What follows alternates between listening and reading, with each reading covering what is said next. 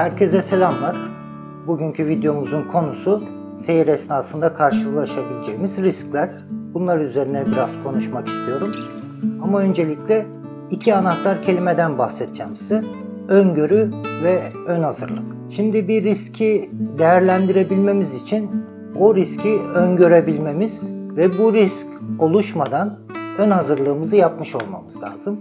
Yani teknede yangın çıkma riski öngörüyorsak bunun için de yangın battaniyemizi, yangın söndürücülerimizi, gerekli yangın oluşmasını engelleyici tedbirleri ön hazırlık olarak sağlamamız gerekiyor.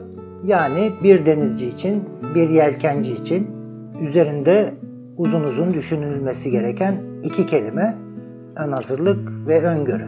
Dediğim gibi bir olayı öngörebilmemiz için, riskleri öngörebilmemiz ve bu riskler için ön hazırlık yapabilmemiz için o riskleri belirlememiz lazım.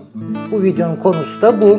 Yani seyir esnasında karşılaşabileceğimiz riskleri sizin için 3 başlık altında toparladım. Birinci ana başlığımız tekneden ve teknede bulunan ekipten kaynaklı riskler. Şu şekilde bu başlığı açabiliriz. Teknemiz yapmayı planladığımız seyre uygun mu? Hem imalat kategorisi olarak bu seyre uygun mu?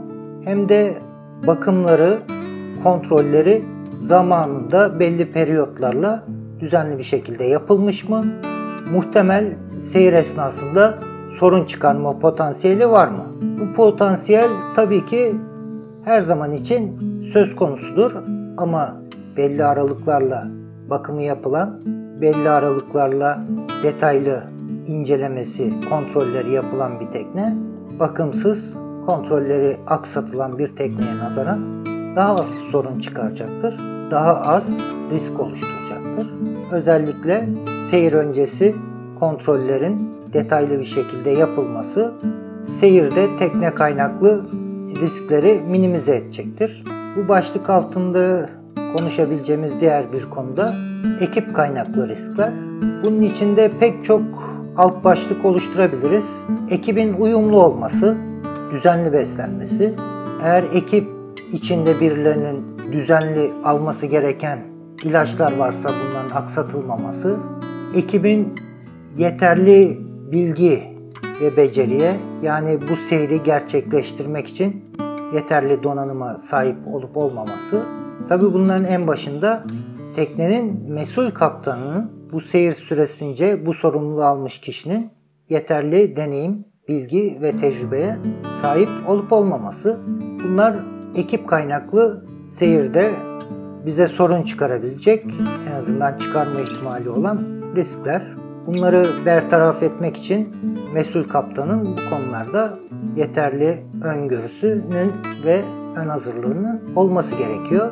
Ama maalesef eğer bu seyrin sorumluluğunu alan kişinin yani mesul kaptanın bunları öngörebilecek ve ön hazırlığını yapabilecek bilgi ve tecrübesi yoksa bu seyrin sağlıklı bir şekilde gerçekleştirilmesi söz konusu olamaz.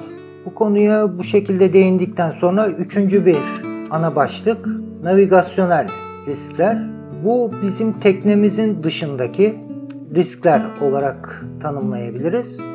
Yani seyir yapacağımız bölgenin durumu, seyir güzergahımızda bulunabilecek riskler, tehlikeler yani örnek vermek gerekirse sığlıklar, kayalıklar, gemi yolları, geçmemiz gerekebilecek gemi yolları artı diğer gemilerle paylaşacağımız trafik paylaşımı, uluslararası teknelerin geçiş üstünlüğünü ve trafik düzenini sağlayan denizde çatışmayı önleme tüzüğü diye bir tüzük bulunmakta.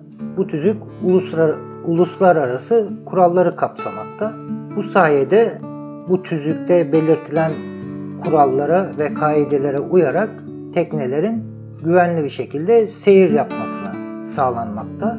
Bu denizde çatışmayı önleme tüzüğünün kapsadığı konuları da biz navigasyonel riskler olarak bu başlık altında değerlendirebiliriz.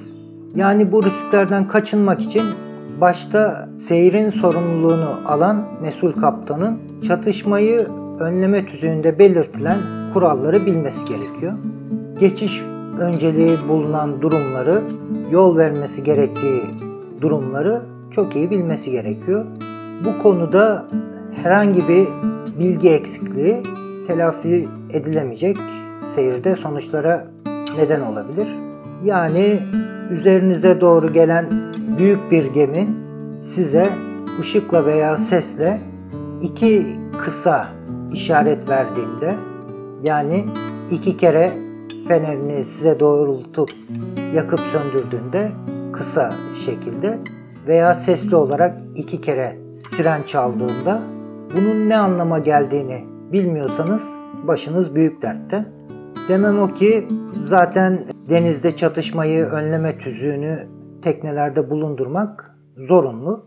E, teknede zorunlu olarak bulundurduğunuz bu küçük kitapçığı boş kaldıkça okumanız, içinde yazan bilgileri özümsemeniz ve seyriniz süresince de bu öğrendiğiniz denizde çatışmayı önleme tüzüğünde yazan kuralları da uygulamanız sizin navigasyonel riskler açısından güçlü kılacaktır. Navigasyonel risklere şöyle bir alt başlıkta ekleyebiliriz. Harita üzerinde planlama yapmıyorsanız, yani bir pasaj planı oluşturmadıysanız, her daim bulunduğunuz mevkiyi tam olarak bilemiyorsanız, yani kısaca araba sürer gibi teknenin direksiyonuna, tırnak içinde direksiyonuna geçip motoru çalıştırıp gaz verip görerek çevrenizi seyrederek seyir yapıyorsanız büyük ölçüde navigasyonel risklere maruzsunuz demektir. Zaten navigasyonun kelime anlamı seyir süresince her daim bulunduğunuz konumu, mevkiyi tam olarak harita üzerinde belirleyebilmek ve başlangıç noktanızdan bitiş seyrinizi sonlandıracağınız noktaya kadar seyrinizi doğru bir şekilde harita üzerinde planlayabilmektir. Eğer bunları yapmıyorsanız navigasyonel risklere maruzsunuz demektir. Bu e, navigation konusunu ileride detaylı bir şekilde pek çok videoda beraber irdeleyeceğiz. Üçüncü seyirde karşılaşabileceğiniz risk grubu ana başlık olarak deniz ve hava durumu. Hava durumundan kastım seyriniz için gerekli olan düzenli hava raporlarını almanız bu risklere maruz kalmanızı önleyecektir. Mesela seyre yarın sabah çıkacağız. Bu akşamdan seyir süresince en azından 2-3 günlük seyrinizin ilk 2-3 gününü kapsayacak şekilde detaylı seyir bölgenize ait hava raporlarınızı mümkünse birkaç farklı kaynaktan teyit ederek hazırlamanız, almanız ve bu hava raporları doğrultusunda doğayla da fazla inatlaşmadan, riske girmeden seyrinizi planlamanız. Deniz durumundan kastım ise sadece seyrinizi zamanını ve bölgesini planlarken hava raporu değil, aynı şekilde o bölge için seyir süresince oluşabilecek diğer deniz durumlarını da göz önünde bulundurmanız gerekmekte. Bunlar nelerdir? Bunlar dalga ve akıntı. Mesela hava raporunda 20 knot rüzgar tahmin ediliyor. Tamam 20 knot rüzgar için seyrinizi engellemez ama bulunduğunuz bölgede 20 knot rüzgarda seyir süresince maruz kalacağınız dalga farklılıklar gösterebilir. Mesela öyle bir kanal geçişiniz vardır ki o bölgede, o bölgeye özel uzun süreli 20 knot rüzgar sizi oldukça zorlayabilecek büyüklükte dalgalar yar- yaratabilir. Bunu da göz önünde bulundurmanız gerekmektedir. Diğer bir konu akıntı meselesi. Bazı bölgelerde düzenli bir akıntı bulunmakta. Bu bilgileri de seyir öncesindeki hazırlığınızda temin ederek bu riskleri de bertaraf edebilirsiniz. Örneğin küçük motoru olan bir yelkenli tekneyle, zayıf motoru olan bir yelkenli tekneyle Çanakkale seyri yapacaksanız Çanakkale Boğazı'nda Ege'den Marmara yönünde seyir yapacaksanız ve nispeten güçlü bir Poyraz seyir süresince öngörülüyorsa en azından Poyraz'ın hafiflemesini beklemek, seyir planınızı ona göre hazırlamak ve rotanızı buna göre belirlemek zorundasınız. Yani bunların ön hazırlığını ve planlamasını seyir öncesinde yapmanız gerekiyor.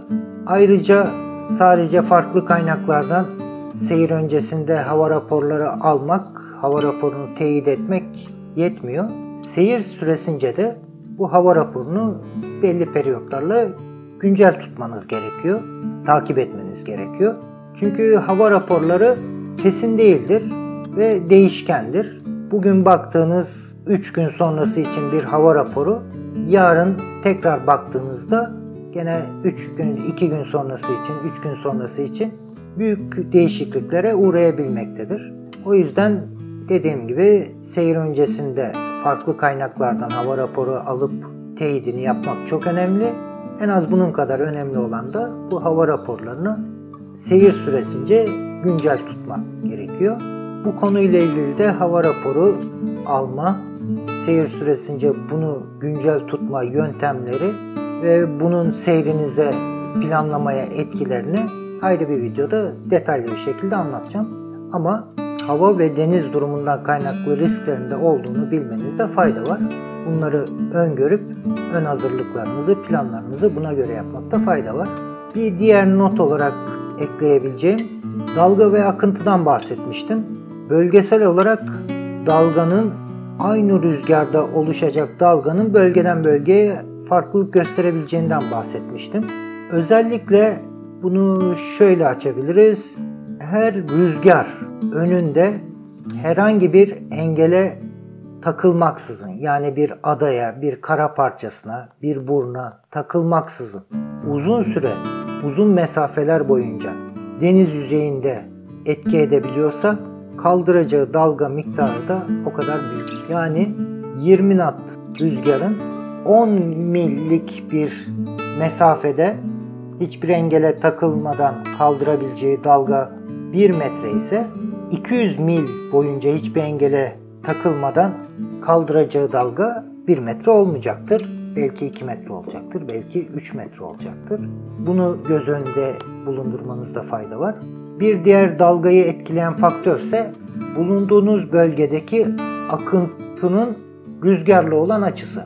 Yani kuzeyden güneye doğru akıntı olan bir bölgede seyir yapacaksanız, seyir planlıyorsanız hava raporlarındaki rüzgar da bu akıntıya ters yani güneyden kuzeye doğru öngörülüyorsa normalden büyük dalgaları dalgalarla karşılaşacağınız anlamına gelir bu.